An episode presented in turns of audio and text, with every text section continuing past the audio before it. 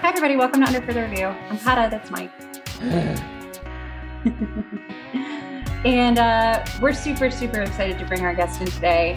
Our, our sweet, sweet friend, creator of the show with me, Andrew Lemieux, is joining us. We haven't seen or heard from him in a really long time. And I just thought, fuck, I miss that guy. Yeah. So we're going to talk about it, we're we're kind of actually going back to I mean, format wise, you know, for for those of you who've been listening for God, now the four years that this show has been going on, um, Andrew and I used to be like a very topical show and talking about like news of the week and events of the week and plays of the week and that kind of thing. And um, we don't fully go back to that, but I feel like, you know, correct me if I'm wrong, Mike, I feel like it does kind of glisten with remnants of of what we used to do on the show. Am I wrong there? Yeah, there's like little bits of dew, if you will, like a mm-hmm. glistening dew. Yeah, yeah, a dew. No, God, that sounds terrible. No, but um, but it was a really great conversation, and and you know, it was cool too. I mean, one of the things that I always think about when I think about the early iterations of the show is you know, I always felt like we needed to do things differently than everybody else did. And I've talked about this before, but one of the things that Andrew told me when, uh, and and before he moved on from the show, he constantly was reassuring me that we were already we were already different than stuff that was already out there because we were 50% female. And so I I I've been thinking about that a lot this week. And it's going to be like kind of hard to talk about what I'm I'm basically Mike I'm asking you to be my therapist here. Um Mm-hmm. it's going to be hard to talk about this without getting into too much detail about a project that I'm working on. Yeah, on my mm-hmm. job. But there was a lot of big news in the NWSL this week. Um, I think it's. I think I can at least say that the project that I'm working on has to do with uh, women's sports leagues and mistreatment, and um, it, it all kind of came to a head. I won't say it started. It really came to a head this past week when Paul Riley, who's the head coach of the North Carolina Courage, was accused in a really respectfully and thoughtfully written expose um, feature by Meg uh, Linehan of The Athletic of um, sexual coercion and emotional abuse, among other things. And um, it's like, it's just really just continuous praise and uplifting to the the um, survivors who spoke out, and also just like completely unsurprising at all. And and I think like you know the NWSL doesn't get a whole lot of headline. I mean, the, the reason I want to talk about it, Mike, is you know obviously it was a big story for me on my Twitter timeline as someone who follows women's sports, it kind of rocked my world a little bit and I feel like no one is talking about it. Like there was like a, a moment on ESPN and it's in the ticker. And I just don't understand. Maybe it's because we are all so desensitized to these kinds of stories at this point. Mm-hmm. We are. That is that a technical term. We are. I you how, how many episodes was it have I gone through without talking behavior? It's been like three, four. It's, it's been a few. It's been a few. Yeah. We when we so I actually went on Facebook rant about this like during like uh after you know the movements after George Floyd and all of that about the difference between desensitization and habituation. And I think some people roll their eyes at it, but it's like a fair delineation because desensitizing means you are desensitizing, which infers that you at one point were sensitized and or had an emotional response to something. And habituation is that you are exposed to something so gradually at a certain usually at a young age or it not technically but usually in those cases you're habituated um at like primitive times of your life whatever and that you never were really sensitized to begin with. Um and so when we say desensitized we're implying that at one point we were sensitized and or had an emotional response to these events and the argument i have is did we ever care mm. and if we didn't we are not desensitized, we're habituated. And I get no one actually cares about the difference. But when you say desens, when people say desensitized, it implies that we ever cared. And if we did care, we probably wouldn't be having the same problems we had before. Um, and so that brings me to the fact that we're more so habituated than anything. And I think you are so upset and frustrated is because we never actually cared because we wouldn't we as a society yeah yes like we as a whole like never cared or else we wouldn't actually be in the state we're in i i yeah and, and i, I appreciate that particularly in this context because because again this isn't the first instance of this and it will i mean god uh, who knows if it will be the last. It, you know it's been i will say if anything it's been inspiring to see other women's leagues throughout the world in their reactions to this coming out and supporting these players and also sharing their own stories. But you know when we when we look at women's soccer in america let's just use women's soccer as an example as that sport um, you know you see the headlines and the news stories about the us women's national team and their fight for equal pay that tends to be kind of the blanket of what is covered in the women's soccer landscape by the mainstream media that also covers men's sports. And particularly when you consider, you know, eh, eh, forget America. In the world, this game has some of the highest ratings globally of any other sport. People all over the world are obsessed with soccer, football, whatever you might call it. Um, and yet, these national team players are playing in a league in which a good, what, like 75, 80% of these players are making less than a livable wage. We're talking less than like 40K a year. The CBAs that are in place, I mean, they can be fired from their contract contracts whenever, not owed anything, not paid out. And those decisions are made by the coaches who are called managers. It, it's it's a structure that is just not sustainable and it's not fair. And there is no, I, I mean, there's no wonder why these women are having a hard time speaking out, like the women who have spoken out now and the women who are considering it now. And it's because like whistleblowing can cost the whole league. Now, the NWSL is a relatively new league. It hasn't been around for a while. It comes on the heels of two failed US women's soccer leagues. And I mean, the cost of accountability could be losing that league. Everyone, I think the one of the other, you know, problems I'm having is even within women's sports media is, you know, this burn it all down narrative. And that's really not the answer either because for a lot of women, this is their livelihood. And to start over, I mean, we've already started over twice and we clearly haven't seen any systemic differences. So, you know, I, I guess we're, if we, we just continue down this road where the power structure is the men it's men who own the teams and men who are hiring the coaches it's men who have the money they're controlling the narrative they're controlling the media, they're coaching the players.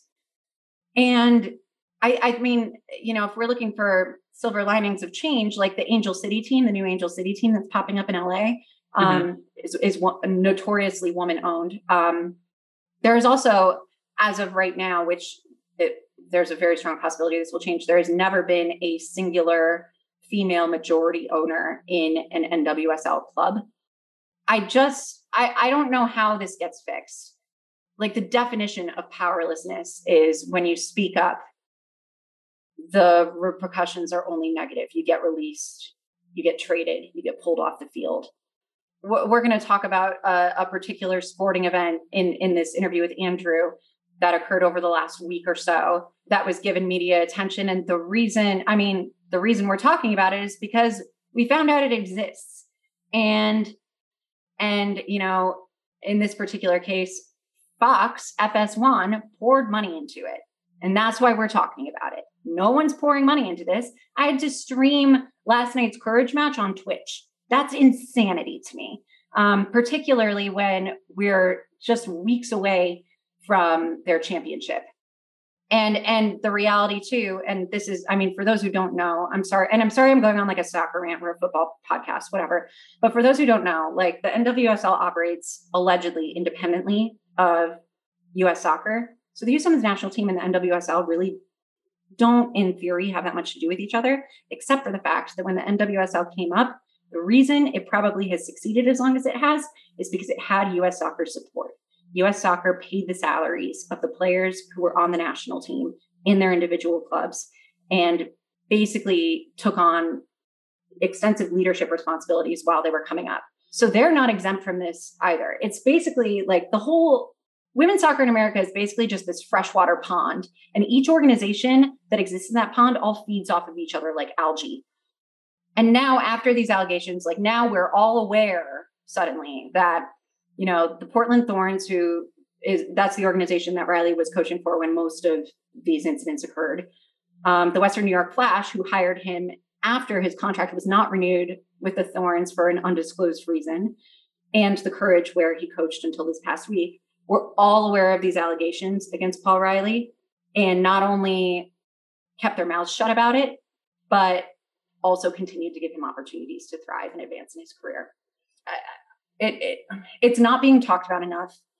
Um, I think one of the reasons why you know it was a little bit last minute, you know, scheduling with Andrew, but I think one of the reasons why I was compelled to have him on is, but yeah, it's just it's just been a really sad week. Mm-hmm. I just think it's funny, like, you know, you look at like some of these leagues, the WNBA today. So they came out and they announced that players are going to get free fertility testing. That's pretty cool, right?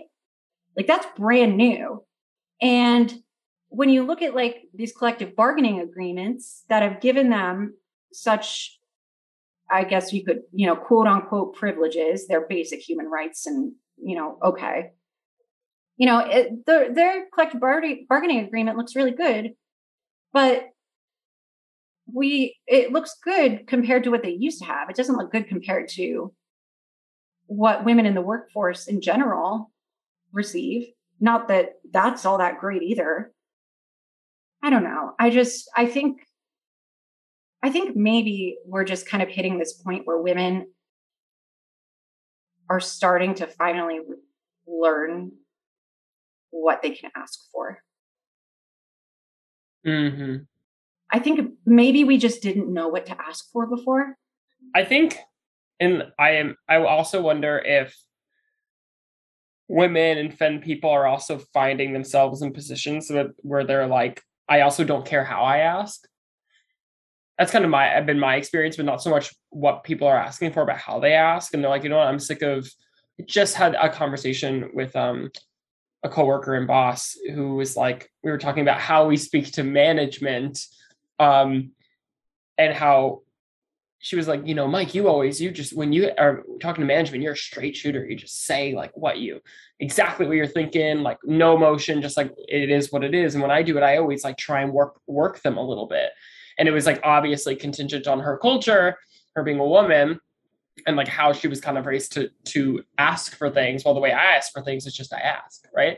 Um, and, and I think that goes to show that like what to ask for yes and like you know breaking the unnecessary barriers of like what you're allowed to have but also the way you ask for them um i feel like is like the thing i i notice the most is that it's different which is should be different because that's the thing where i should you, women should just be able to say i want this and you're going to give it to me because you should and people should go you are right and then do it but they don't. Yeah and i mean like you know any any issue you know if it gets the the media publicity that it deserves or whatever can be dealt with in a particular way. But i feel like now we've just seen this happening like from from so many and it's by the way it's not just men who are abusers. I mean well let's be honest like it's this there's a, there's just a deep seated issue particularly particularly in women's sports particularly just just for women in the workplace period. But i think um you know, we see these issues being confronted by treating the symptoms and not the disease. Mm. And uh, you know, the the Advil will cure the headache, but it's not going to cure the brain cancer. I I just and and I truly I don't know uh, like other than burning it all down, I don't know how this is dealt with. I don't. But at the same time, it can't all be burnt down. So it's been a weird week. I can see why you're exhausted. Yeah. Because it's like it's it sucks when you're kind of in that headspace and there's no solution. So you just kind of have to ride the emotional wave of it. But even though you know you're coming out the other end with um not the solution you deserve, you know? Yeah. It's it's just it's been a weird week. I've like lost five pounds and I've slept like 20 hours. Um Wow. and I, and I had to cancel therapy. 20 Um, hours. That's more than I you've slept in a long time. That is true. It is more than, but it's not enough. Um, no, I guess, and so I guess I, you know, after just being a general downer, um, I just hope everybody out there is taking care of themselves and um, and educating themselves, but not to the extent of of you know mental health disparity. Um, it's a strange time in sports. It's just a really strange time in sports. Before we get into this, to our conversation with Andrew, our sweet Andrew, um, couple of other things I wanted to put on your radar. Maybe this is more positive stuff. Bubba Wallace won his first NASCAR Cup at Talladega this weekend. That's pretty cool. That's neat. It was really cool to see. Um, another report that our friend Alex Andreev put out this week. I just need to get your take on this, Mike, because we have long talked about sports as reality television. So there's a new uh, soccer club, a new football club in Charlotte, Charlotte FC. And they are going to be a part of a new reality show where players compete for roster spots. Are you watching? It's reality show. They're going to partake in a reality show in which they source players from all over the place, all different backgrounds, who will go to training camp with the roster of players already predetermined and I didn't know compete for roster this. spots. Just so everyone understands, I'm This is- just hearing this. Now, this is brand new, now brand new information. they're gonna have like confessionals and they're gonna like have sound effects. I imagine it to be a little bit more in like the hard knocks universe of things. Um, but I I truly don't know. I it could it could be like America's Next Top Model style. They better not fuck this up. That's all I'm saying. I I I think it's fascinating. Yeah. I yes, I'll watch it. I will one thousand percent watch it, hands down, no questions asked. It's almost like someone heard our show and was like, you know, sports are reality TV anyways. It's wild. I I can't really wrap my head around it. I'll, I'll link the article that Alex wrote. I'll, I'm I'm very curious to hear our listeners' thoughts on this and if they're going to watch. Um, I'll go ahead and pull, put a poll up for our Spotify listeners as well. I'm excited. Won't keep you guys anymore. Thank you so much for listening to me rant. Again, we are so so excited to welcome our guest in today. Andrew Lemieux is, um, I mean, he was kind of my first work husband. He started the show with me four years ago. It, it was a very different show then, and I'm very very proud of the work that we did together. And um, I uh, I truly didn't know what I would do when he uh, decided to move on, but but with Mike's help, obviously we figured it out. He was he, I mean, not that it wasn't already in my brain. His recommendation, he was like, "You got to do this show with Mike." So so we're just happy to welcome him back. This will be he. We phoned him in once, very very briefly, but this will really be his first appearance on UFR since the end of season two. So wild. Um, we're going to catch up with him and hear what he's been up to. We're going to talk a little bit of the football news over the past week. Urban Meyer being a jackass, um, the Patriots losing at home to the Buccaneers, some other really bad sports takes all around. Um, touch on a little bit of strange baseball stuff, and then uh, and then just hear a little bit more about Andrew's life um, over the pandemic and how everything's been. So, so yeah, thank you so much for joining us, Andrew. We hope you guys enjoy this. Anything else we need to say, Mike? Oh, oh, um, if you don't already, please subscribe to our podcast. You can follow us on social media. Our handle is at UFR Vodcast with a V. Mike runs everything. I take no responsibility for any interaction he has with any of you or what he posts. Listen, it's not my fault some of y'all say stupid shit. Don't say stupid shit on Twitter and expect me not to let you know it was stupid. And I'm just doing the Lord's work. Like I don't know. I'm going to heaven and I don't know what y'all are doing, but I'm doing I'm doing good work out here. ESPN, you have my information. You're welcome in advance. If you want to have a more thorough conversation with us, something a little bit less on the record, you can email us too. Our handle is hello or hmm, our email is helloufr at gmail.com. And I think that's it. Andrew Lemieux, everyone. Whee! And we shouldn't have any issues today because I charged everything up and we should be good. So. You say that, and now we're going to have all these issues. That's always how it works. Like I always just think that everything's going to be okay, and then everything gets. Why fucked. is why why is Kata pinned? I'm pinning Andrew. Why are you pinning anyone? Hi, Andrew. Hi, guys. How are you, baby? I'm good. How are you? I hope you can hear me. Yeah, we can hear you. We were when we were cleaning up before we let you in. We were both kind of testing our mics and just like, does that sound okay? Does that sound okay? Like the answer yeah. was no all around, and we did it anyway. Yeah, and we just said fuck it. Yeah, you guys sound fine. I tried to do a test of my microphone, and it sounded like shit. So you know, it happens, right? It just yeah, it does. It just happens. I'm so happy you're here. How are you? I'm happy to be here. I'm good. I'm good. I'm fucking glistening. I'm Dude, sweating. Over here too. I turned off my AC because we had like a nice storm, and so I wanted to open my sliding doors to like listen. And now I'm sweltering. Yeah, it's hot. Fuck that. What are you What are you doing for work these days? Can you talk about it? Yeah, sure. So I work.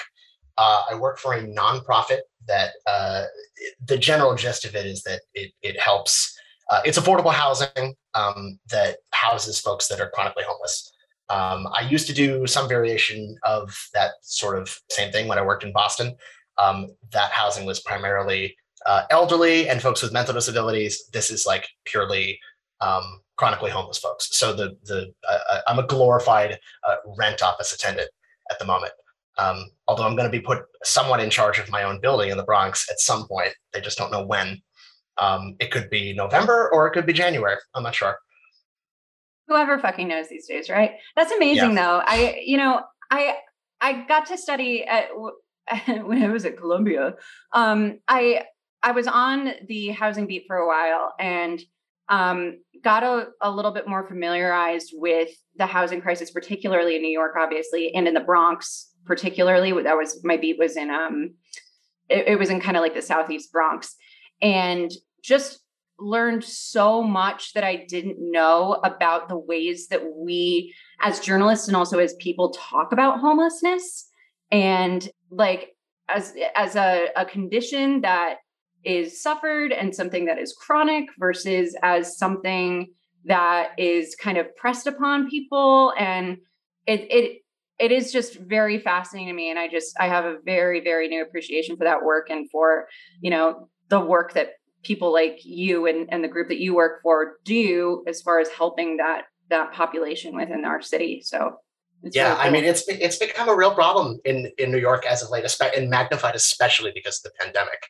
I mean, it, it, homeless folks are the streets are more populated with people li- living on them than ever, and since we're emerging out of the pandemic, even for affordable housing, rents are going up, and so people are especially in my in my field of view, people are concerned that the rents are going to be too high that people aren't going to want to come and live there. They'd rather just live on the street. You know, it's a it's a, a, a tough tough thing, and I feel like not enough is done is done to address it. So um, I don't know. I'm just happy to be helping in any way that I can at this point.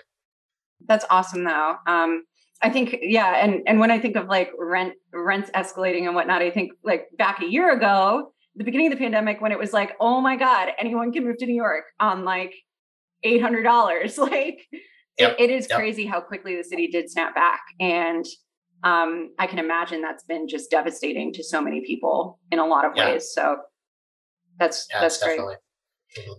Before, before we get into stuff, I also wanted to bring up you're, you're doing your new thing for our, our audience who doesn't know. Your new thing is trivia and and you're you're basically hosting like a weekly I, it's not Jeopardy trivia. It's like really fun game trivia. I've played, I haven't played as much as I would have liked to, admittedly.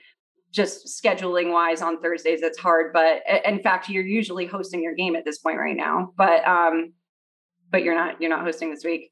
So you do like what is it? Ten rounds of trivia every Thursday. They all have different themes. There's different like like the game. I don't I don't know how to describe it. Like like each each round like you do like an audio round you'll do one where it's like name as many of this as you can uh, just just tell us tell us about your trivia game if if Yeah. our listeners are invited to play that is of course Sure. I mean, it's mostly friends and family at this Mhm. point, but I am open to commissions and all that stuff. Um, uh, during the pandemic, it was it was great because people, you know, would have holiday parties and they wouldn't be able to see each other, so they'd have a Zoom meeting and then I'd pop in for an hour and then and then get out. But basically, I mean, it's we did we, you and I kind of did a trivia episode like two years ago, like as a special Christmas thing or whatever with with I think with a couple of times yeah i think Yeah. i think we Mhm. did a few different versions of that Mhm. Uh, and so basically it's you know just like any other bar trivia except it's you know instead of people being there to drink and socialize people were there to just do trivia so it's it's it's longer than a usual bar trivia it's about two and a half hours um, but yeah i mean i try to i try to make it as, as fun for people as i can i try to switch it up some people are better with picture rounds some people are better with identifying uh, with playing name that tune some people are better at just listing things off the top of their head that they remember um, i don't know it's it's just been it's just been a, a good deal of fun and it's uh it's good because I get to be the center of attention, but like not really. You know, like I get to be the center of attention, but there's absolutely no pressure on me to perform. Like Mhm. it's all on it's all on the players. You know what I mean? And Yeah. so it's it's great because we've been doing it since I think our first session was like two weeks after everything shut down. And we did a couple trial runs where we fixed some things and we were like, nah, it's too long. Nah, I don't really like that style round. Nah, I think we're giving that too many points here. Um, but since May of 2020, it's been a weekly thing every Thursday night, except for you know a few here and there. Um, yeah, but it's it's a really good time. Um, I love researching things. I love getting to share knowledge with people, and I also just love being a host. yeah It's just it's just a really a really fun thing for me to do. You know, and you've and you've played. You know, you're you're there. Kata, Kata uh, uh, heckles me. Is the only person in trivia who like really genuinely heckles me, like with passion, and it's oh great. no i didn't know i was the only one well okay i'm honored i guess Yeah, you did. I, I, I do actively like, and it sucks because when people send in their answers, and the other cool thing, so it's all in the honor system.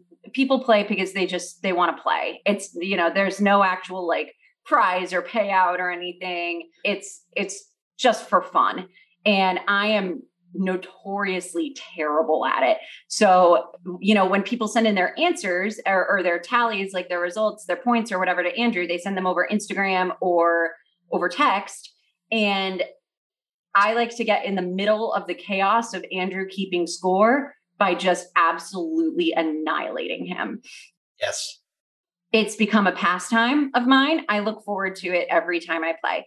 It, but it's really fun. And I, I just want to say too, like, not to like, you know, be like super like annoyingly complimentary or anything, but the categories are like really creative. I remember there was one game I played where the audio round was all songs that heavily feature a banjo.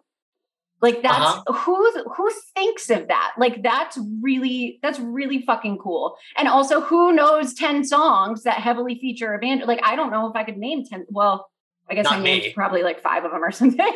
Oh, I mean, I mean, like not me. A lot of it, you know, I, I, I had like ideas built up for when I, I, I started to think about trivia, and this was back back in like 2017 or 18 on a visit back home to Boston. I like went to a bar trivia, and I was like, oh, I could do this.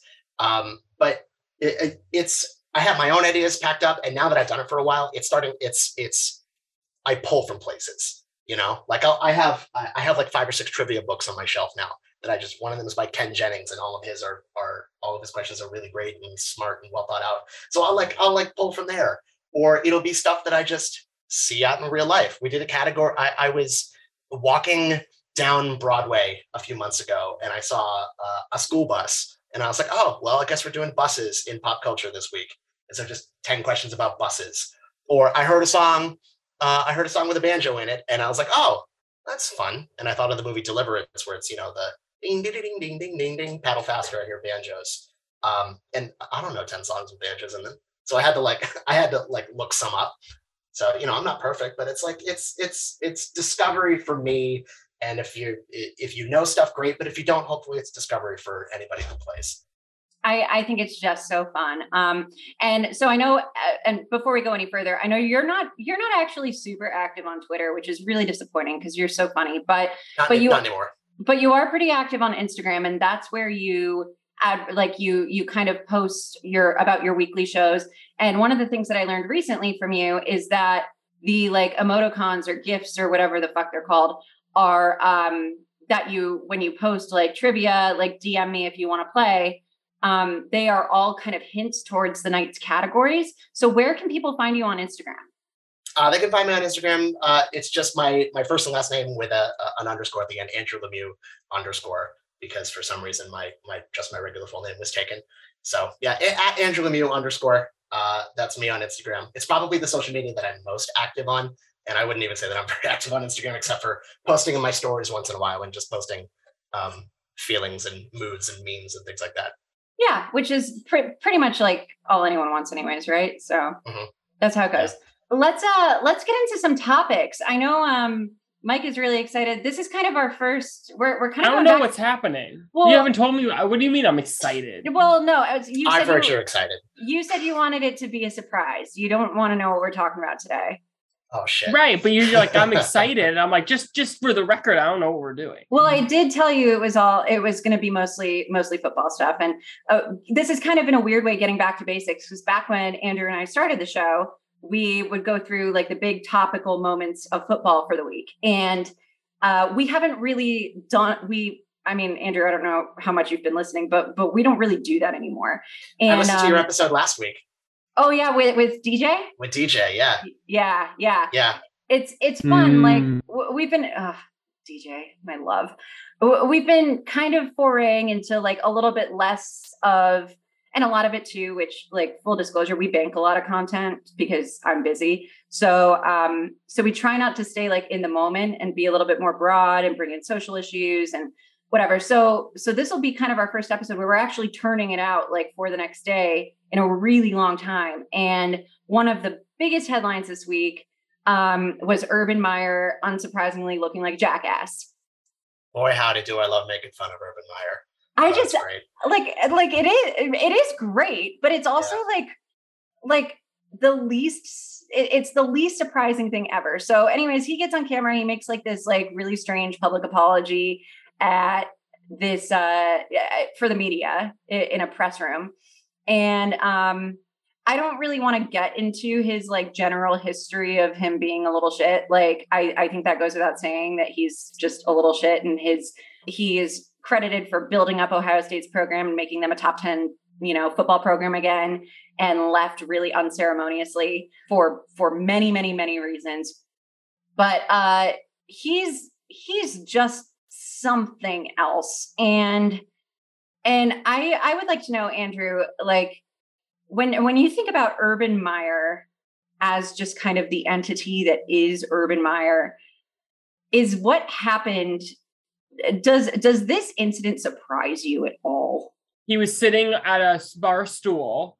It looked like he was turned around, sitting with his legs open, but two hands in between his crotch, while a woman danced. It looks roughly about seven to eight inches from him. So I've heard I've heard that it it wasn't actually what it looks like. I've heard I've heard tell that it that it was just him posing for photos, like various photos and things like that. And this woman happened to come up and happened to be close to him while taking a picture and happened to be moving like that, which could explain the hands in between the legs, like not like not openly, you know, it, a it looks like you're not openly letting a lap dance, but it, it also could just be, you know, this isn't how it looks. Yeah, there's I mean, you know, you can paint it any way you want, but you know, whether or not it was something solicited or not or invited or welcome or whatever it might be. Are are you surprised that even if it's not this specific thing, something like this has become the Urban Meyer scan like the first really big Urban Meyer scandal of the NFL season? Well, I mean, it's a very specific very specific thing. But I mean, yeah, it is kind of the first scandal of the NFL season. It is the first Meyerism of the NFL season, I suppose. Before he went to Ohio State, he got he he coached. Did he coach Tebow? Yeah, he must. Yes, I think yes, he, he I did. think he coached Tebow those two titles. He did. He just strikes me as uniquely Florida. I don't know why. Like he's got he's got that look about him as if as if like sad dad moved to Florida to retire. You know what I mean? Well, wait, did you guys see his wife posted something on Twitter earlier today? She posted like a it was like a screenshot. I I won't bother reading you the whole thing, but it was like a screenshot of like a notes app thing and she's like I'm logging off of Twitter, tired of the hate, blah blah blah. And um, you know, we are all we all make mistakes. We are all sinners. If you think you aren't, then cast the first stone. And then she's, you know, thank I you agree. for We're all sinners. Let's go. well, yeah, but we're, you know, we're thank you for the support for those who support me, blah, blah, blah. And then hashtag faith, family, football, flamingos. Work. Flamingos. Love I, that. I'm I'm really I actually am like kind of into that being one of her like core values, but Can that be the episode title? faith, family, football, Hey, family football flamingos. We can discuss that. I I second that should be the episode title. Okay. We'll discuss it. but but but yeah, I mean flamingos like that. She clearly like I don't know anything about about Urban Meyer's wife whatsoever, Shelly. Um, but that does feel very like weirdly Florida. Are there flamingos in Florida? Oh yeah, Okay, that's kind of what I, I feel like there. I feel like there are more flamingos than there are humans in Florida. Like no, like like like like pla- well, both plastic and real. I would say more more than Florida. I fucking love it.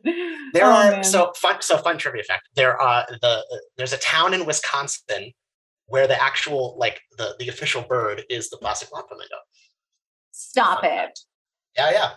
That's so funny. I uh I will be moving there. Yeah, this just feels all very Urban Meyer. But now, like bringing bringing it into football, you know, obviously the Jags are 0 4, and I have to wonder kind of how much of that could be his fault. Now, his here's a list of his transgressions against the Jags so far. First off, he hired Chris Doyle to be the director of sports performance. Doyle left the University of Iowa in 2020 because multiple former players accused the school's former strength coach of racist remarks and bullying. And an oppressor, Meyer was like, I've known this guy for 20 years and I vouch for him and I feel really good about this. And uh, people obviously got really pissed off. And so Doyle ended up resigning from the Jaguars and like, like I don't know, a, a matter of weeks after he was hired. Didn't he also didn't he also have that thing at Ohio State with Zach Smith where he just continues to hire questionable individuals? Yeah, Urban Meyer With did. the, Yes. with the with the domestic abuse thing, yeah. you know, and, and, and the whole the whole thing was that he like knew him forever, and so it didn't really matter. Yeah there's a there's a lot of um what's the word for like um when you get something just because you like know somebody like um Nepotism. thank you. Nepotism. There's a lot of nepotism surrounding urban meyer. That's point number one. Point number two nfl fined meyer and the jaguars in july after an investigation by the league and the nflpa determined that the team had violated rules that limit contact during organized team activities. This is obviously um, as people are still just getting a lot of people are still getting their first vaccine shots they find him a fuck ton of money. The Jaguars are going to lose two off-season practices next year, and the Jaguars started the season with uh, of all the NFL teams, they were one of the top three NFL teams um, with the lowest vaccination rates. Did that make sense verbally? I don't even know. Yeah. Mhm. Anyways, uh, they were not getting vaccinated, and the team was like, no players who were released because of their vaccination status. Whatever, it doesn't matter. Um, it, it- sketchy, itchy, whatever. Number three, the Tim Tebow thing. I feel like I don't put as much weight on the Tim Tebow thing as you do. I have a question. Sure. Everything you said is valid as to why Urban Meyer is is debaucherous a word, and if not, it is now. It is now, but It I'm not even done Debaucherous. Isn't it? But okay. And you know, but I want to just oh, before we we bring in the the grand scope of things, why should I care about an awkward lap dance? also very valid. Also very, It was- very valid. Everywhere, everyone's mad. There are speeches. There's the this and the firings, and you should be embarrassed. And I'm like, If the Jacksonville Jaguars, if the Jaguars were four and zero, we would not be talking about Urban Meyer having uh, this supposed lap dance at a bar. It wasn't even a lap dance. It was like an Right. air hug with the butt in the crotch. Right. At Right. best. It's because it's because the Jaguars have been just so comically bad. They're since they since they won that first game, they they what lost like uh, 19 in a row or something like that. The, the Jaguars are just so comically bad, and Urban Meyer coming in to be like, "Oh, everything's going to be amazing, and he's going to turn the franchise around like he did Ohio State." And all of a sudden, they're 0 and 4, and it's it's not going well for Trevor Lawrence. And now we have this other off the field stuff. I don't think we'd be talking about this if the Jaguars had won any sort of game at all this year. Well, but but on the flip side of that, if if this incident hadn't happened, it wouldn't have shown a light on on just exactly how the Jags feel about Urban Meyer from I mean I'm talking from ownership to players. So there's this great tweet from Mike Silver who works for SI. It's a thread talking to players. One player told him he has zero credibility in that stadium. He had very little to begin with. Tweet two. Players were particularly put off by the fact that Meyer canceled Monday's team meeting. He dealt with the uproar uproar over the videos of him from like a, a position to position basis. And one of the players said he even canceled the team meeting. He was too scared. Um, so yeah, he apologized to position groups individually. And um, another player said, We looked at him like WTF. Right when he left, everyone started dying laughing, and he knew it. That's because it's hilarious. It is It is. hilarious. It's hilarious. It's absolutely hilarious. But I feel like because this incident happened, this was the inciting incident to us understanding what is going on in that locker room and why the team is so bad. Because they don't have any respect for the coach. The team was bad before Urban Meyer got there. Well, that's true as well. Yes. Yes. And so uh, it's just it's it's a, a high profile college coach being put under the microphone of an NFL team, but it's very quickly becoming it's it's very quickly following the script of other coaches who have made the jump from college to the NFL. Like we've seen this before. Nick Saban was out in like two years in Miami. Chip Kelly was uh, you know brilliant offensive mind for one for one year, and he's he's coaching junior like junior college now. Like Steve Spurrier was was a great coach. Uh, I don't remember South Carolina, Clemson. I'm not. I don't remember. But he he coached in the NFL for a little while and he sucked. We've seen this before. This is not new. It's just never reached this like level of comedy that Urban Meyer has has attained. Well, Uh, and that's social media. Like that's the social media age, you know? yeah, Um, hundred percent. Yeah. I mean, and, and you know, trying to, I feel like he's put effort into trying to inspire a sense of respect for him within his players. Um, this like weird, seemingly meaningless competition between Gardner Minshew and Trevor Lawrence before they ultimately traded Minshew to the Eagles for like what a sixth round draft pick or something. Mhm. don't talk shit about Lord Gardner. Oh, oh no, I, I never would. I My never Lord would. and Savior. I never would. Mhm. And to be completely honest, I mean, based on what we're seeing, I'm not even sure they should have. I think they should have started Minshew. I don't know if they should have started. started. That's a Minshew- bad. That's a bad take. I don't think that's a bad take at all. I- I don't think it- I, I'm. I Not mean, over Trevor Lawrence. That's a bad take. Yeah. well, no, no. You guys all know though that I subscribe to the theory. uh, I don't think any rookie should ever start. Any rookie quarterback, Uh, rather. I disagree. I, now I've been proven wrong. I, I've been proven wrong. Joe Burrow. Oh, you're saying Trevor Lawrence. I think you meant over Jalen Hurts. I was like, he's the only thing that's good about the Eagles. What are you talking Yeah. about? Justin, look at look at Justin Herbert, you know, and Joe Burrow, and But you look at some of these quarterbacks who have had a year of mentorship from someone who has either been a veteran in the league, good for a program, whatever, or someone like like at, at least at this point, it looks like this is where Gardner Minshew is headed, Ryan Fitzpatrick who has kind of been around the block a little bit and just kind of knows how to be an NFL quarterback. And I feel like those players just on average do a whole hell of a lot better. Are you saying that Gardner Minshew should have started over Trevor Lawrence because Gardner Minshew is a seasoned veteran and would have given Lawrence the leadership qualities that he could ultimately possess as a starting quarterback? I'm not Because saying Gardner Minshew, because Gardner Minshew was so bad that he got like sat midway through his second full season as a starter. I thought you said we weren't talking shit about Gardner Minshew. We're not. I'm just talking shit about your bad take. That's all. All right, I whatever y'all y'all can. Aren't you glad? Aren't you glad I'm back? Didn't you miss me? Every day. it's also worth saying if it, if it means anything, Gardner Minshew not only um, is a backup quarterback on the Eagles, he has been inactive every game. He has never been at the stadium, which is uh, probably an incorrect idea when you're comparing with Joe Flacco because I'd pick Gardner Minshew over Joe Flacco pretty quick, personally. Yeah. Why Um, Joe Flacco? Why Joe Flacco's elite? What are you talking about? Joe Flacco is a really nice guy.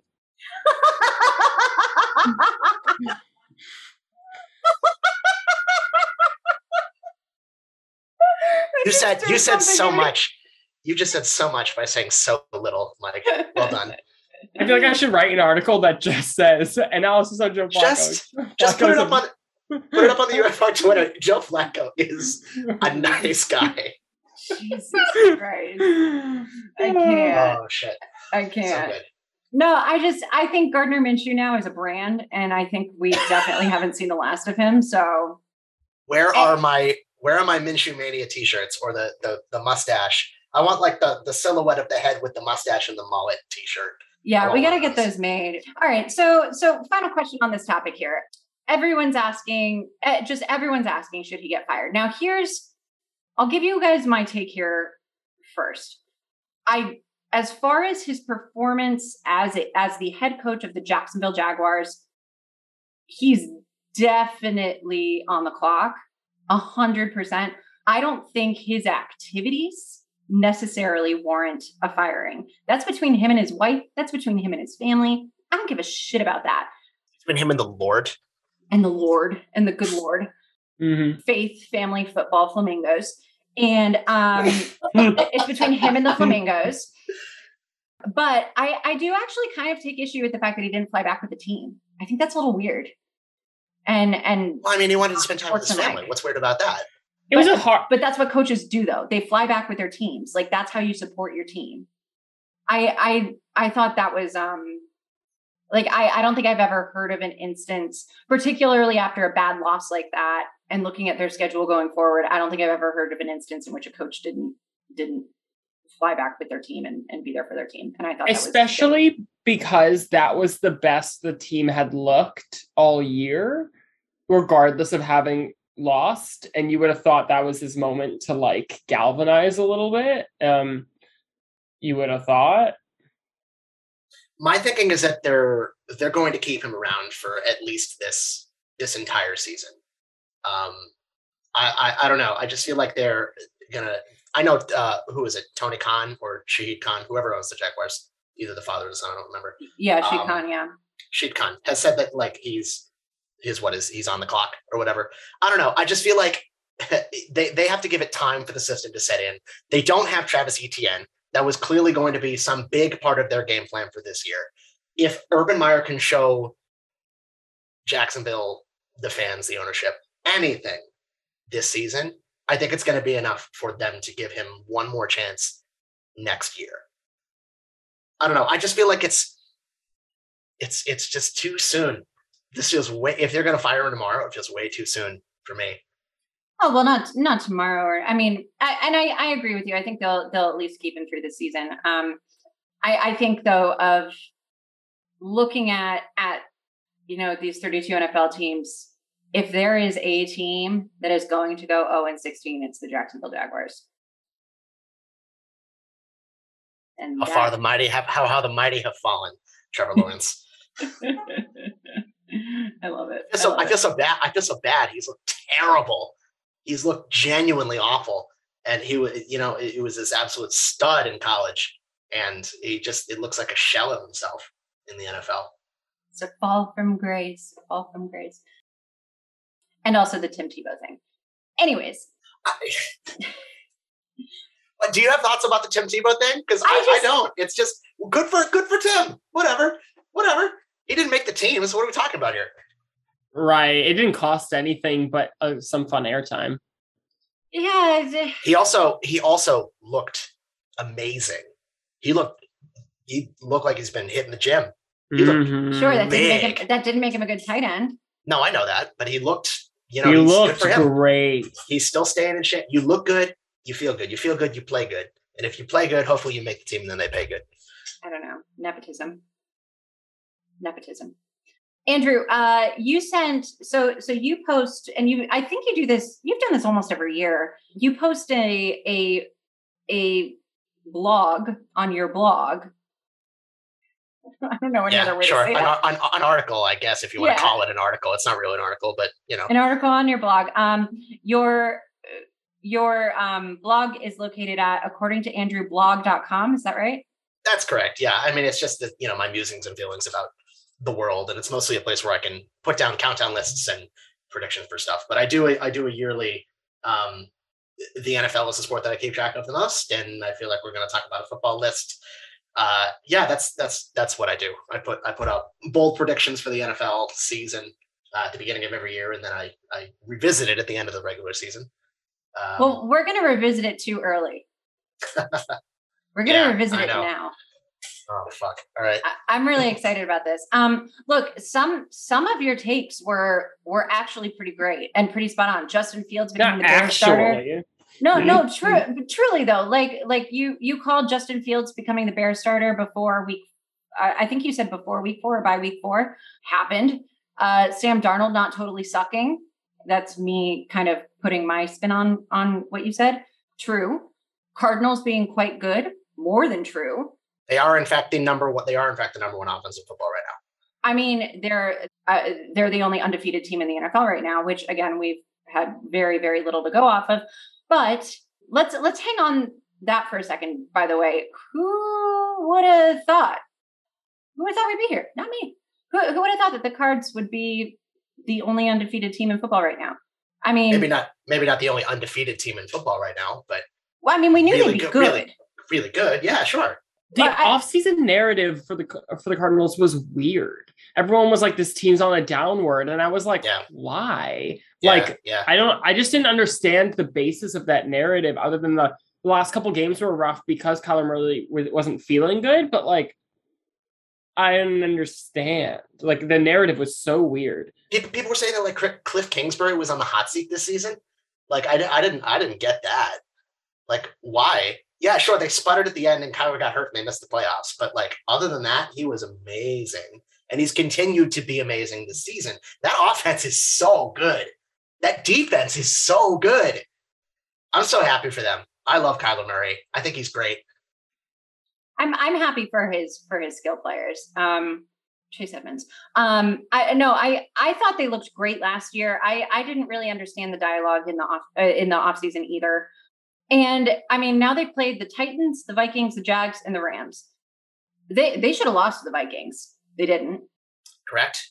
i- In in my opinion. Yep. And and then looking ahead at their schedule, they don't have a whole lot of challenges coming up. Uh, I mean, they, they've got a few a few challenges, I suppose, but not any team that's absolutely fearsome and going to be impossible to defeat. Not that I mean, to be completely honest, not that there really are a whole lot of teams in the NFL this year that you would say, oh, impossible to defeat. You know, Yeah, I mean, if that offense keeps rolling like it's going, I mean, the only there there are like really only two, three, maybe four games on here that are that'll be good, that'll be like close, and that's Cleveland, Cleveland, Green Bay, uh, the Seahawks in Seattle is always good, Mhm. um, and then Dallas toward the end of the season.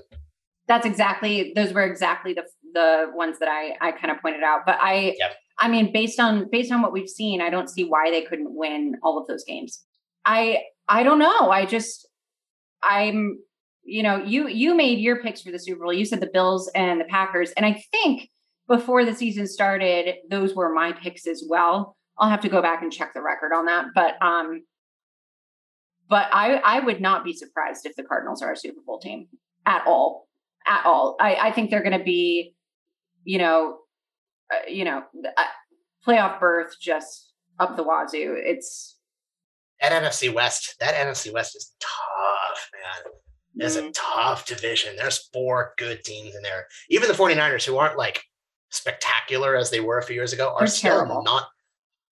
No, they're not as they're they're not terrible. They're not amazing, but they could still finish with a, a- an above 500 record. the Every team in that division division-.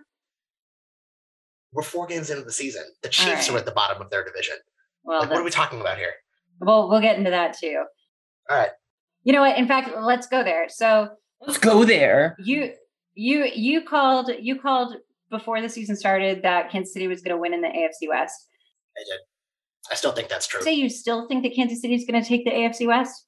Yes, I do. That's ridiculous. Please explain Why? yourself. There, it's Patrick Mahomes and and Tyreek Hill, and that offense is amazing. And Andy Reid is our god, and we should we should obey him. Of course, I mean, like, why wouldn't they win the AFC West?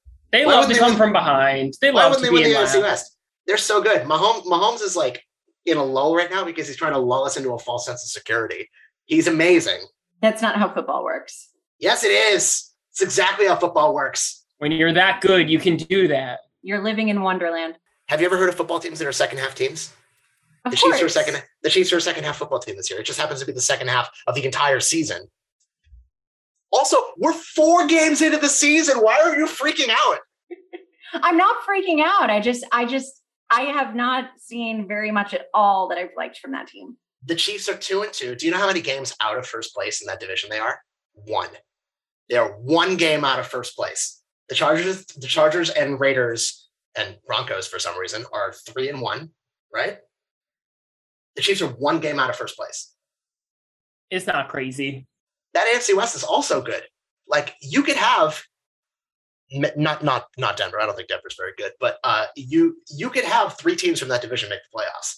You could have the Raiders. You could have the Ch- the Chargers are awesome also, but you could have the Chiefs, Chargers, and Bron- uh, uh, Raiders from that division all make the playoffs this year. The, the and the Raiders Which is why- looked which is also- good. Which is also why I thought your take about the Dolphins being playoff contenders was blasphemous. Last I week. just pulled it up. I just pulled it up. Wow, we I I nearly threw something when I heard that. That offense is abysmal. What are you talking about? They just got Will Fuller back. Guess what? He's injured again.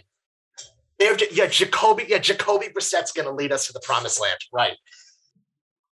I just pulled it up to say that too. Actually, I just brought it up to to say something about it. I think I think Kansas City is. And you misquoted me. I did not misquote you. Oh, we got. Mm. Mhm. I- you Don't keep said- saying that. You. You said what you said. We'll talk about it later. Um, Feeling some tension here. I Mhm. I think um I think Kansas City is a wild card team at best. Do you think? Do you think that like you think that like Cleveland's better than Kansas City? Do you think that like I do. Tennessee's better than Kansas City, I, or I, the Char- or or or the Raiders? Because I don't think any of those three teams are better than Kansas City. I think the Raiders have looked spectacular for all intents and purposes. They just got blown the hell out by the Chargers. But They got general, their- no, They got their backs speaking, blown out. Chargers by the game to play. That defense looked good. generally speaking, I think I think the Raiders have looked pretty great, and I like I like the way that they're they're they're using their options well. Like they're they're playing their rookies. They're they're kind of spreading the wealth to kind of see what they're working with because Gruden's going to be there for 500 more years. And and they want to. I mean, they youth into the team a lot as far as the skills players go.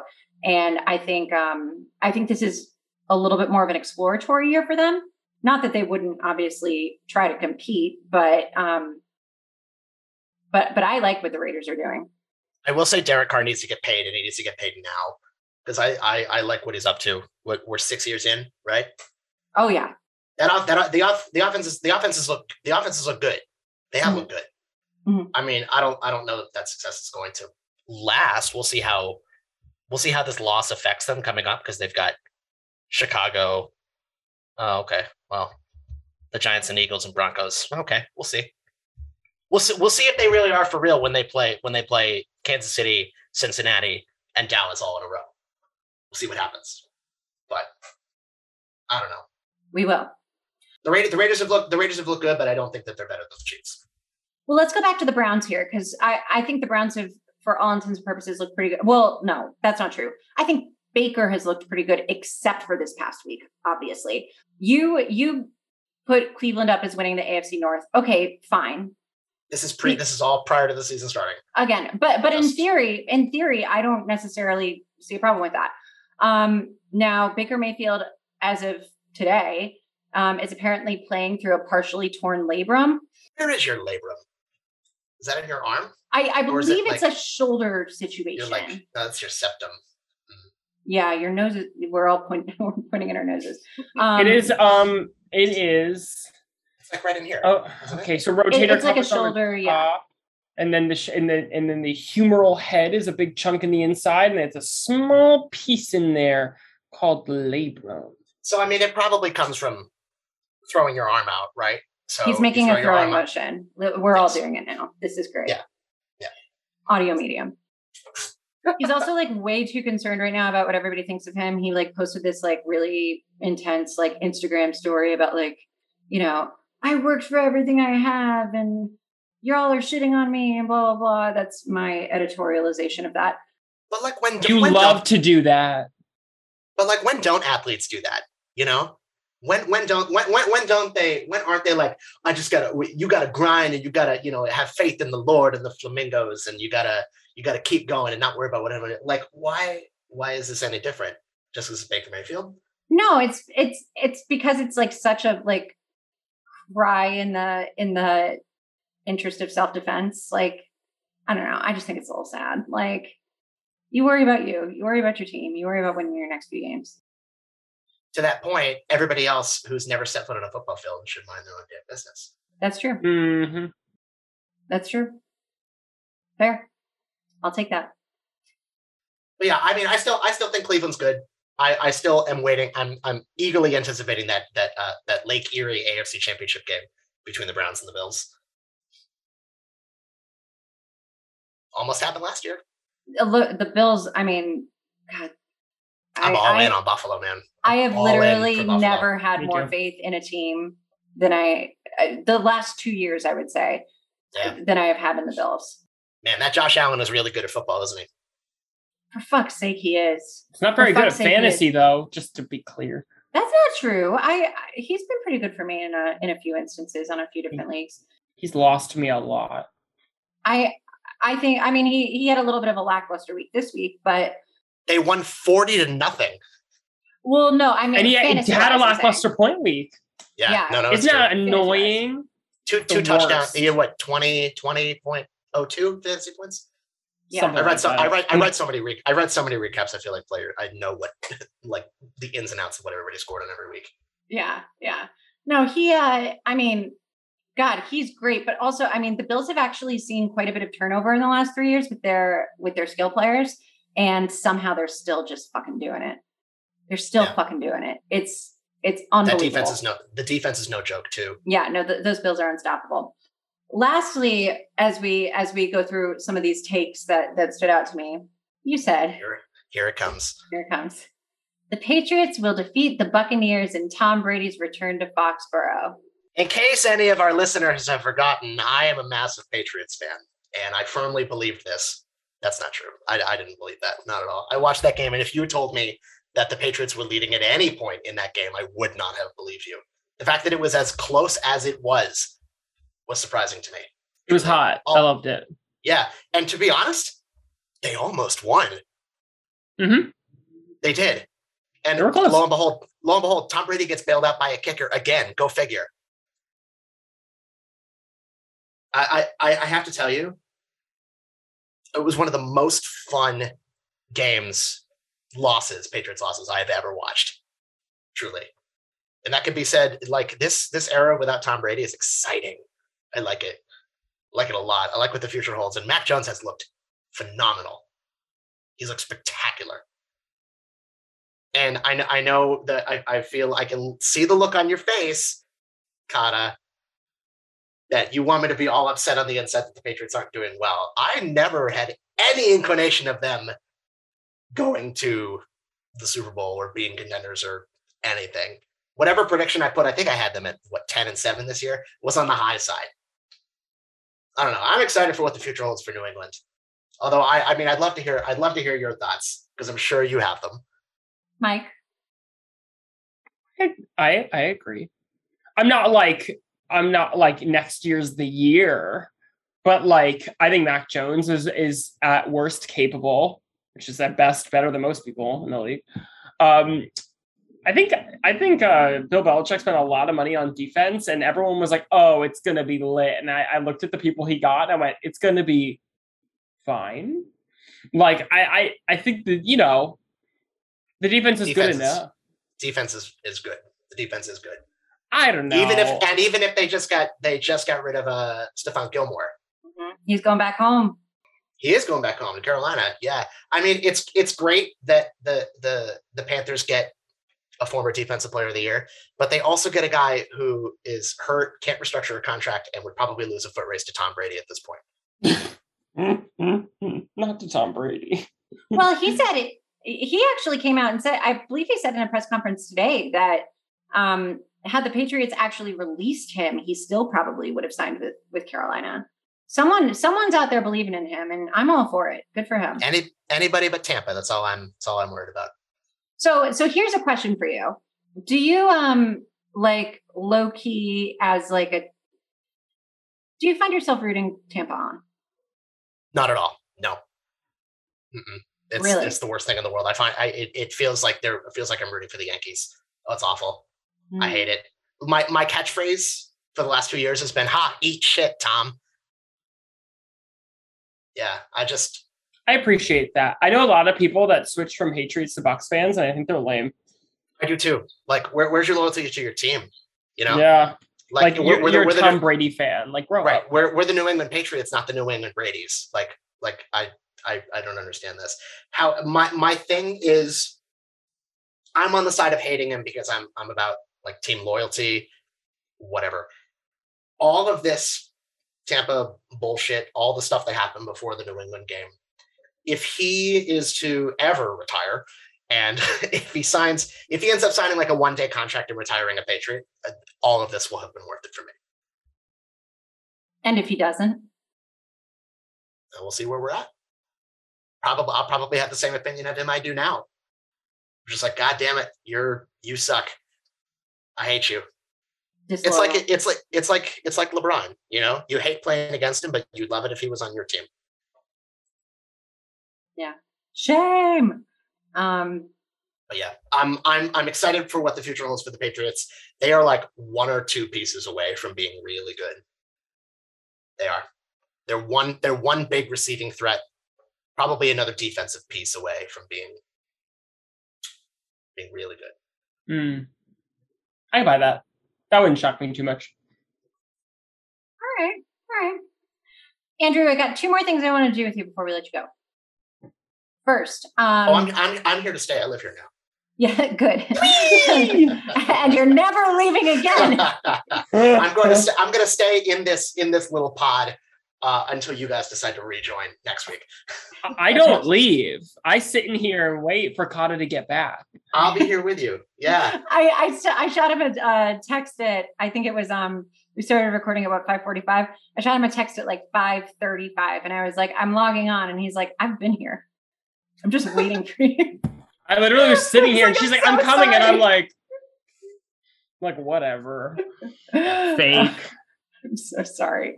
Um, I just want to do a, a I, I promised we'd talk mostly about football, and I feel like we have quick hit on baseball. Obviously, my Yankees um, blew it uh, this week with the Red Sox. Imagine imagine paying three be getting paid three hundred and twenty five million dollars to get slapped out of a playoff game at Fenway Park in two innings. You hate to see it. ratings bonanza. Apparently, 20% of TVs in Boston had that game on. That checks. I wasn't one of them. I didn't watch the game. I I I honestly didn't either. I I have seen highlights since. Um, not that they're My favorite my favorite thing, however, though, I don't know if you've heard any of um, John Sterling's uh, uh, radio calls of particularly of the Stanton single where he does the it is high, it is far, it is gone, and the ball's you know hits twelve feet off the wall, and then there's some silence after he says a Stantonian home run, and Stanton's at first base, and Sterling goes, "Well, what did I do wrong?" The Stanton's at. It was it was really funny. Um, Yeah, I, I know a lot of people were also pissed at the ESPN simulcast of the game because they just thought that Matt Vasgersian and Alex Rodriguez were, you know, they really this game didn't go the way that they thought it would go. You know, A Rod was very pissed. You know, an out before the, the, the Yankees are down to the last out, and he goes, Gerrit Cole's going to win the Cy Young next year. Like, okay, chill. I, I haven't the little bit of baseball that I've watched this season. I haven't liked A Rod in the booth at all. Mm-mm. I think he's, yeah. I mean, I just think he's a terrible person. Oh, yeah, he's the worst. Player. He's the worst. Yeah, Sorry about J Lo. Um, but no, I, I, I didn't, I, didn't- I didn't watch the game. Um, I felt that I would, uh, if I watched, I'd jinx it. So if you, if you don't watch and they lose, great. You didn't have to watch your team do that. And if you, if you, um, if you don't watch and they win, then great, more baseball to watch. But I I aside from that, I I have a question for you guys. I learned about something this week. It is the weirdest thing that I never knew about. And I'm sure I part of me really truly feels that that Andrew knows about this, but I'm not positive. Have have you have either of you ever heard of the congressional baseball game? I knew you would. No, but like in the fact that I just heard about it like last week. Mike, Mike, have you heard of the congressional baseball game? I don't think I understand it, but I have heard of it. Okay. It's exactly what you. Th- it's exactly what you think it is. There was, I rem- I saw an at bat of uh, Ossoff from Georgia. Right? Yeah, I saw an at bat from him. Who else did I see? Uh, Lindsey Lindsey Lindsey Graham was another one that I saw an at bat from. So for our listeners, let me give you a little o- overview. Um, this is this game has been played every year since 1909 amongst members of Congress. These days, it's played at Nationals Park and it's played for charity. Um, those charities include the Washington Literacy Center, the Boys and Girls Club Center of Greater Washington, and the Washington Nationals Philanthropies, and also the United States Capitol Police Memorial Fund. Um, these are all obviously DC based charities. I'm surprised I have not heard of this game before now because apparently in 2017, the day before the event, a gunman opened fire on Republican members of Congress who were practicing for the game, and four people were shot, including some very, very high profile politicians. The gunman was killed by Capitol Police, and the FBI has since classified it as domestic terrorism. After that, um, C SPAN decided to televise the game that year in 2017. And uh, this year, actually, FS1 joined on and televised it too, which my reaction to that is, yeah, okay, sure. Let's just show these non athletes competing and not women's sports whatsoever, but okay. Uniform wise, back in the day, they were plain or they had, you know, Republican or Democrat. It's the Republicans versus the Democrats who play every year. Um, and these days, uh, the players wear uniforms of their state's pro teams, pro baseball teams, or college teams of their congressional districts, which I think is kind of cool. Sometimes the president goes. This year, Biden went. So did Nancy Pelosi. Uh, there were some really great tweets of her reactions in the bullpen, like videos. Very funny. The Republicans won this year, and they have a winning record, even though it's tight. the The record is 43 Republicans, 42 Democrats, and a tie. Probably enough to win the. It's probably enough to win the electoral college, though, for the Democrats. Well, you know, I that's I was going to say though, somehow the Republicans winning just kind of makes sense to me, and I can't figure out why. Well, that's how it's always been in history. Nobody likes the Democrats because they lose all the time. Yeah, maybe that's it. I also like I I have this thought beckoning back to me. Um, my father once said the stupidest players he's ever interviewed were baseball players. That checks. I mean, I don't know. I don't know if it does or not. yeah, I don't know. Anyways, um, I just I had no idea that this was a thing, and until Pat McAfee tweeted about it and was calling play by play for it in his living room, and it blew my mind. Here's something I think Andrew might not know. There is also a congressional soccer match. Wow. it's newer. It started in 2013 and they didn't play last year because of COVID. Um, I don't know what the plan is for this year. Uh, the defending champions are also the Republicans. But uh, yeah, politicians doing the sports things, playing with the sports balls. See, politicians back in the day were actual like athletes, like would beat the shit out of you athletes. Like Abraham Lincoln was a wrestler, like an actual pick you up by your neck and swing you around wrestler. And that's how they decided on our laws. Mm-hmm. Mm-hmm. Yep, it's true. You heard it here first, kids. More, more, more federal funding, less defense spending, and ding, ding, ding, and they just come out. More fisticups. It's very DIY of them. Fuck, fuck, like military and police presence. Let's just fight it out ourselves or shit would get done. We definitely would have more meatheads being elected to Congress if that was the case. Yeah, but if like everything, if everything was decided by like feats of physical strength. And, and you know, my my immediate reaction when you said that was, "Where's the the meathead representation in Congress?" And then at the same time, I was like, "Uh." Yeah, that's there. Yeah, I don't think I need to say any more about that. Mm, That's kind of says itself right there. On this on the on the Zoom call, everybody kind of just like shut the book and looked out the window like this just in: Urban Meyer running for Congress. Oh my god. ba, bum, bum, ba, ba, ba. I'm literally dead. Um, Andrew, before we let you go, look, it's been a while since we talked, buddy, on particularly on on the air, and uh, just a lot's happened in the last year or so. And so I want to um, do some quick takes with you. Just Hit me. quick, quick, immediate reaction to some things that have have been either memeified or have been trending or just big topics that have happened in the last year. You ready? Sure, I am. Go ahead. All right. Um, first, what's your social anxiety level at these days on a scale of one to 10, 10 being the most anxious? Oh Jesus, seven probably. Okay. Always. Jesse Palmer will be the new host of the Bachelor franchise. Um, cool. I'm in a survivor pool now. Oh, the hot guy. Oh, the hot guy from college football on ESPN. Oh, good for him. That's great. Yeah, Also, former quarterback, but it's fine. sure. I sent you this one already. Jon Gruden allegedly heard the Notre Dame fight song in his head when he lost his virginity. Oh, it's the best goddamn thing I've ever heard. Yeah, it- it- it's posted on like a yellow thing, and I think I said, "Screw the um, play like a champion today" sign. I'm gonna print that out and slap that on the way on my way out to the football field because that's funny. Then I'm going to skip ahead. Then, uh, uh, what are you watching? Ted Lasso. I'm going as Ted Lasso for Halloween. I'm growing a mustache as we speak. Good. Yes, of course. Will you ever put mayonnaise in your coffee? What? Who the hell came up with that? Hellmann's is Who came recommending. up with that question? Hellman's, Hellmann's is, is recommending that that you put No. their mayonnaise in. Okay. No, Um, Hellmann's is wrong. Uh, huh. What's something that you're really into these days that you think people don't know or care enough about? oh Jesus. Um,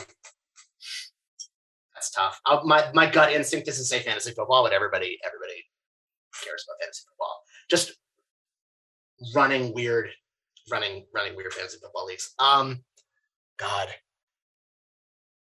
I don't know. Pass. I think Sorry. vampire leagues, vampire leagues, that's kind of cool. Yeah, I you guys are good both. You guys are both in. You guys are both in my vampire league. Yeah, yeah. It's I think really that's kind fun. of cool. People don't know enough about that. No one. I, I was telling people about it. No one knew what it was. Uh, who should have been named the permanent host of Jeopardy from the get go? This is a hot take. Uh, Joe Buck. That's a that is a scorching take. Yeah, I like I like Joe Buck. I did. hmm I thought I thought Joe Buck was good. I mean, maybe it's just because I watch a lot of sports and he's a familiar voice. Um, but yeah, Joe Buck I thought was great. Would you ever wear a hoodie under a blazer? Yes. And I would feel no shame about it for the first. Uh, I would feel no shame about it until someone made fun of me for it, and then I would never do it again. Greg Olsen in the booth, yay or nay? Meh.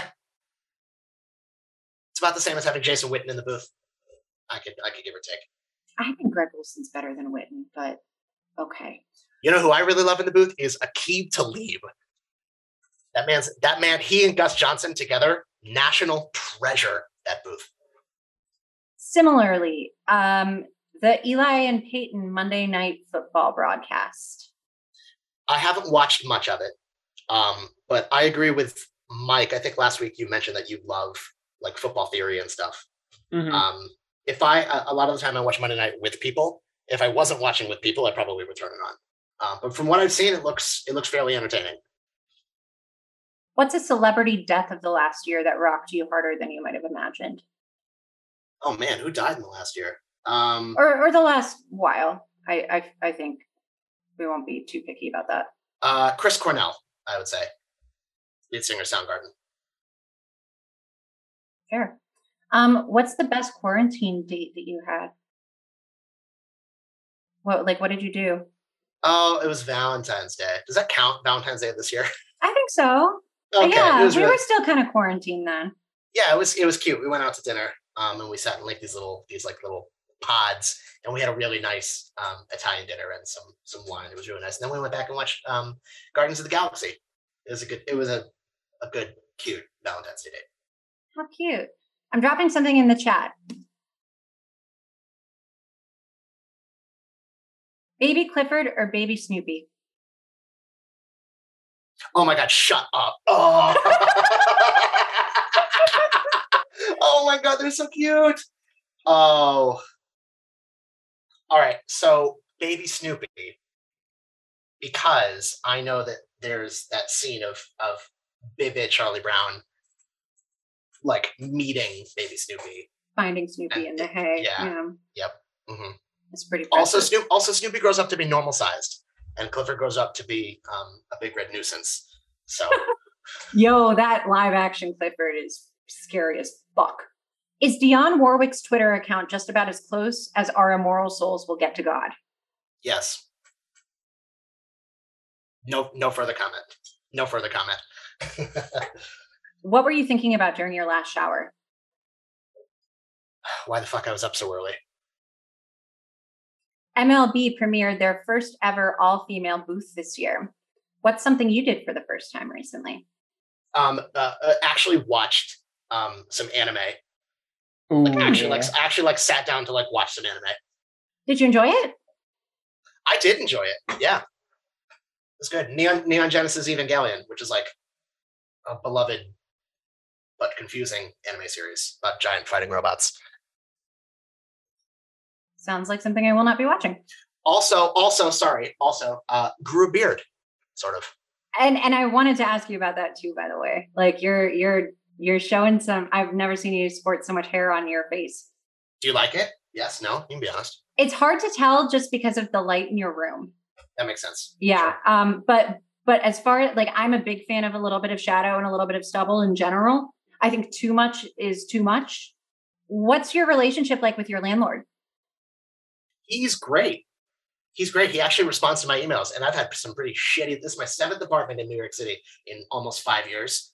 Um, this is the first time that I've actually had a good positive relationship with my landlord.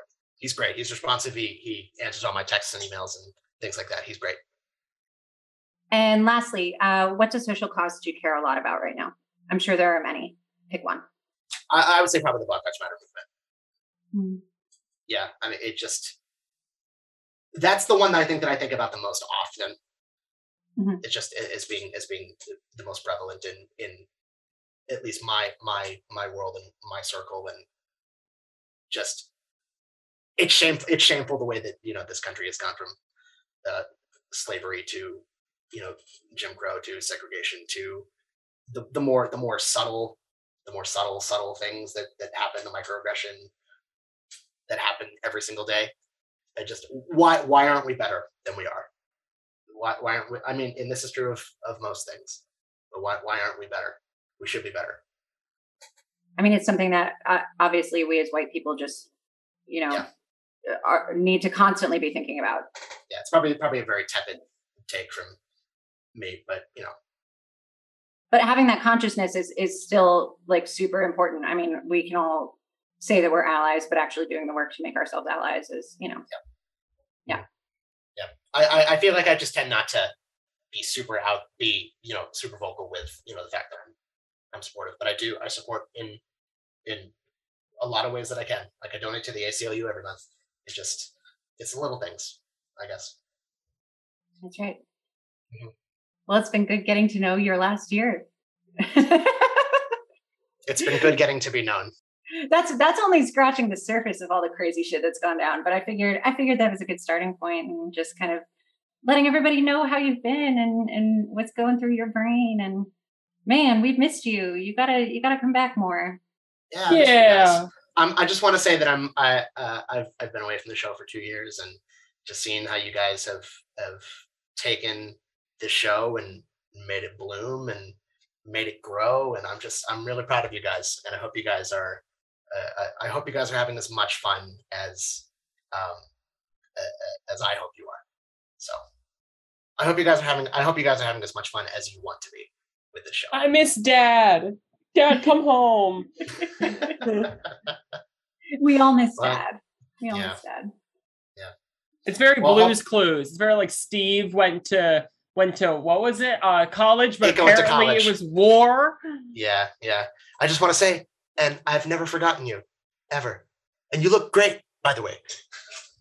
I and I appreciated that. I was like, I agree.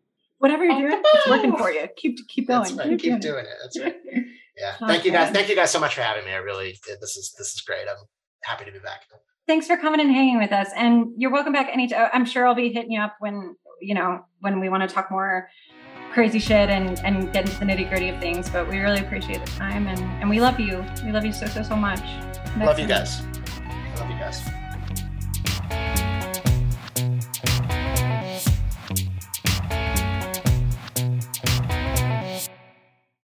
Welcome back, everyone. Hope you enjoyed that wonderful, wonderful interview with Andrew, our sweet, sweet angel, love of my life, one of my greatest friends ever. That was fun. I love him. I know. We we love Daddy. We want him back. Yeah. All right. So uh just get it over with. You're getting canceled, is what's happening. It's, I just go so on. get ready because I'm I'm reporting you to the board of ethical journalism. Uh, right now, it's already happened. I filled out all the paperwork. It's being sent. to Anne is carrying it there herself. Um, you you uh, shared misinformation and you uh, manipulated information and Lost. And do you want to care to tell people what you did? Because I know you know what you did. I I I proved that you said the Eagles are a good football team. So quote I exactly believe what that's I believe that's what I did. you believe. I'm- I- I, I, believe. for some- Well, no, I believe that is what you are taking issue with at the moment, which you and and and you did say, in fact, that the Eagles are a good football team. I said that the You said it. Eagles, and I quote, looked good no matter who they played. Mhm. They looked good. Looked good. You want to hear the whole quote that you uh, seemingly cut out for, I don't know, maybe time or maybe it wasn't convenient for you. Who's to say? I said, I didn't say the Eagles are going to be great this year. And you were like, you didn't say that. And I was like, I, I, I was like, no, I, I didn't say they were going to be good this year. And then you played the clip of I think the Eagles looked good no matter who they played, which is at first already like not proving my point. First off, I said I didn't say they looked good this year. I just said they looked good. The whole No quote, matter who they played, no Yeah. matter if they played any other team, they looked good. Is what that quote implied, which right? is So in that saying game, that they looked good.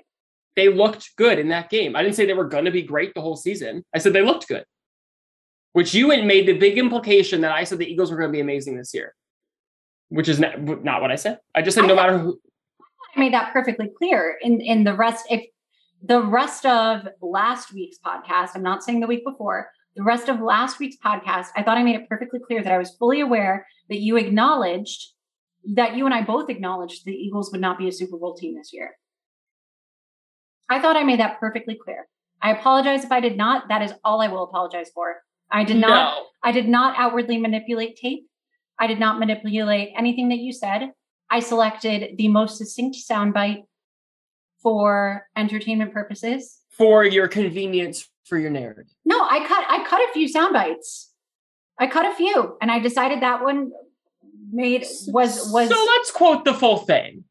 Because i said well i didn't think the eagles were gonna be very uh, like good, good the whole year and you said yeah you said what you said and you got all huffy about it and then you did the your cute little sound effect the most effort you ever put into adding sound effect ever to prove a point. Yeah we all heard it. And the whole quote. I don't think i have any hot takes for the eagles right now i think we'll have to save it till next week and the only reason i'm saying that is it's unfair to judge the falcons off of week one and um i think the eagles look good no matter who they played then you said something weird. And I said, I'm not saying the Eagles are some Super Bowl team or amazing or whatever I said. And you said, I don't believe that at all. So you, at the time, were actually putting a narrative, the one that you actually placed again last episode, on what I was saying. And I already said it in that thing that I'm not saying the Eagles are some Super Bowl team or amazing or whatever I said. I made it very clear. But you love the narrative. But if we're going to actually come back to it, let's come back to it. Why not? Actually, I like it. Um, so you said because the Eagles beat the Falcons by a lot doesn't mean they're a good team.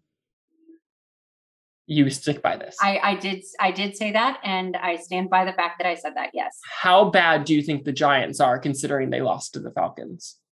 Oh, I think they're terrible. They must be the worst team in the league then. I I'm sorry. I I didn't understand we were I I'm not aware that we were going back to this debate. I thought you were still questioning my journalism ethics, in which case I still stand by what I did. And I'm hearing a lot of he said, she said, and you are both he and she in in this narrative. So And he, she, they, I all of them. But listen, your ethics off because you cut all my my my quotes out. And it, very conveniently, might I add. I I didn't have to include anything. I decided to include it because I knew that you had said it and I wanted that to be brought to attention. You but it gave a false narrative of what I said. I, I am sorry that you feel you were misrepresented. Your that is the worst apology I've ever heard in my whole am life. no, I'm very sorry that that you feel that I misrepresented you, You and I am feel and, and I am sorry if in fact listeners please feel free to weigh in. I am sorry if in fact I did misrepresent your opinion. I do not feel like I did. But if in fact you know, uh, shoot us an email, shoot us a DM. Our handle is at UFR vodcast. Our email is hello UFR. You know what the worst thing about this is? I'm gonna have to cut like half of this conversation out because this podcast is super fucking long and I'm gonna get yelled at for it. it's not my fault that you got canceled for being a liar. All right. Mike, what is your hot take of the week? No, you do yours first. I want to do mine first. All right, fine. Um, mine is not mine is not football game related. Mean, that's the game. No, but but it is but it is I think it is a hot take. But it, It the is game football. is football. It is football player related. oh, okay. the Baltimore Ravens tweeted a video from a press conference that was held with their cornerback, Marlon Humphrey, this week. The caption is Marlon's bad takes continue. And the content of the video is Marlon Humphrey saying that he was not a fan of The Wire. By The Wire, we're talking about the television show, the hit, Right. the hit television show. Mike, have you seen The Wire? Yeah, a little bit. Okay, it's it's largely regaled as the greatest television show in history. I there are very few people who do not like The Wire. I am one of those people. I don't think this take was bad. A lot of things in this in this podcast in this week that people care about because I, I did hear about this, and I've been saying a lot this week. Why do I? ca- Why am I supposed to care? Why do I care if someone doesn't like The Wire? Why do I care if Urban Meyer had an embarrassing lap dance? Why do I care? Like who? I agree with you. I don't think I. I don't think that that I would call that like like boiling water an hour later hot take. I know. I th- I really I do think it's a hot take. I think it's less hot with you because you haven't seen the whole show, and neither have I. Because I I mean I did watch the whole first season. Marlon Humphrey apparently only watched a few episodes. I watched the whole first season and then some, and it just it was not for me. It just wasn't for me. But if I I by coming out and saying that it was not for me, I am fully prepared to get absolutely slaughtered on the internet. Which, by the way, is like super brave of me. Well, you're going to get slaughtered on the internet for being an unethical journalist. All right, I think this was the spiciest thing to happen over this last NFL week. And I think the the spicy thing about my bringing it up is that I agree with it. yeah. I just didn't like it. I wish I did. I really tried. I really tried. I thought uh, the the the positions were there, and the I mean, you know, the the direction of it, that handheld camera style, you know, it was definitely revolutionary for its time and special and well written and whatever. And it just wasn't for me. I just didn't like it. I think that's fine. Okay. I think everyone can let that go. Do you have a more a more pertinent football? Uh, like I'm all football. I'm I'm done talking like on field football after this episode. Do you have something that's a little more football-y? I have a lot. I'll, I'll pick one. I think the Aaron, Aaron the Aaron Rodgers. Aaron Rodgers. The Aaron Rodgers. Call The him by his name. I think he'll be with the Steelers next year. Wow. That's actually pretty spicy. Wow, that's the first one he gave me credit for. That's actually I that's actually pretty spicy because considering considering the fact that he is in kind of the twilight of his career. He's in the twilight of a normal football quarterback career. And his loyalty to Green Bay, not necessarily the organization, but to the fans and to the city, and also considering that if you're going off of optics and history, the Steelers are probably looking to age down. I think that's I think that's a a pretty caliente take. I just don't think they're gonna have the draft pick. And it's this year, like we're watching college football more this year. I do you love anybody? Any of the quarterbacks? Are you obsessed? Anybody You know- that you're like crazy about? No, but but I agree. I don't think they are going to have the draft pick, so I don't think that's a consideration. But could they? Could they trade? Could they make a trade? Could you know? This is something I was thinking about earlier today too, because I heard somewhere. uh, This is just through the grapevine, and I can't really identify a source. You know, it's all just background information. But I've heard the Texans are starting to feel. First off, first off, they're nervous about if they do decide to trade Deshaun Watson they're nervous about the prospects and what they could get for him. It's not looking good. At the same time, the reason why they haven't settled on trading him is because they're kind of like, this is old news. Maybe we should just play the kid. He could be in jail. I- yeah. go to jail. Oh, oh, it's a scary prospect, but it doesn't seem like the Texans organization, which doesn't surprise me at all, just based on their history. It doesn't seem like the Texans organization really seems to care. So, or or at least they're starting to care a little bit less about it. So I'm looking at a player like Watson as a potential trade prospect. You know, I, I wouldn't say like the Steelers would go all out for like a Gardner Minshew or anything, but some of these players who have historically played good games and um, could potentially train up a rookie if they were to get someone in like the third round. Do you take the risk on like a third round quarterback, maybe? I mean, you give the you give a kid a shot, and if he ends up just being the second string for his entire career, that's fine. You know, that's I feel like that's a lot of the game of the NFL.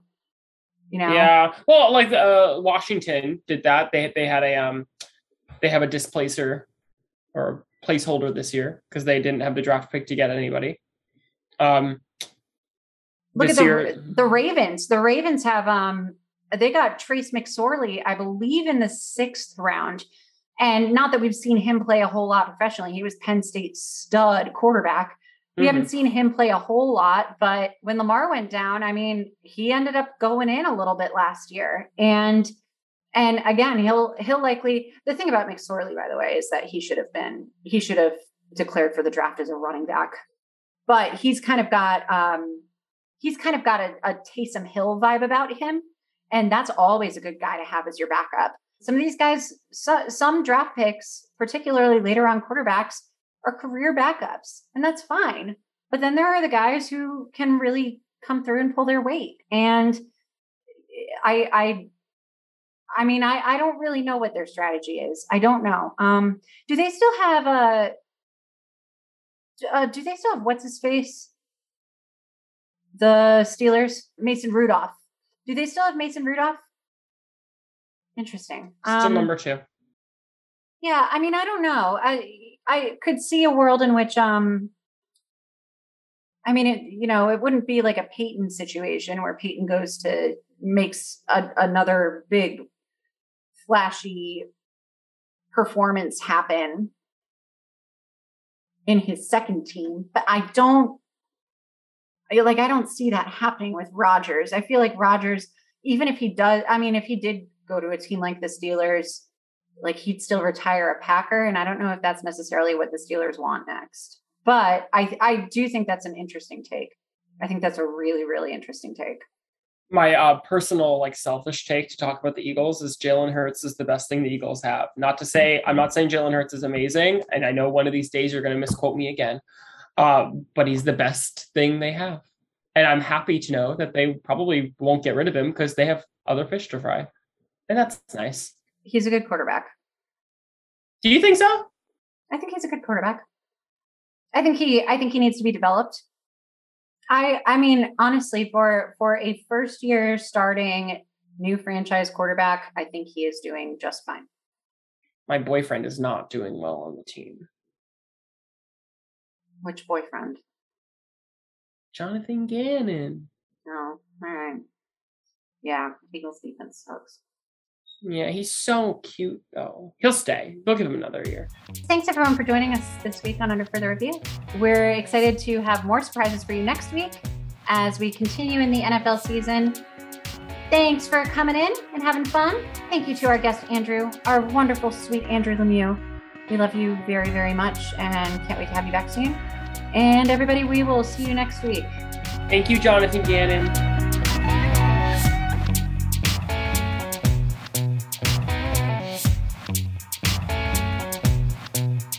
Mike, do you sorry, real real quick pause. Mike, do you hear that popping?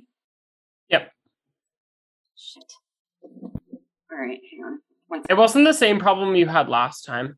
No, I think I think we're good now. Yeah, I just fucked with my Yeah. my oh.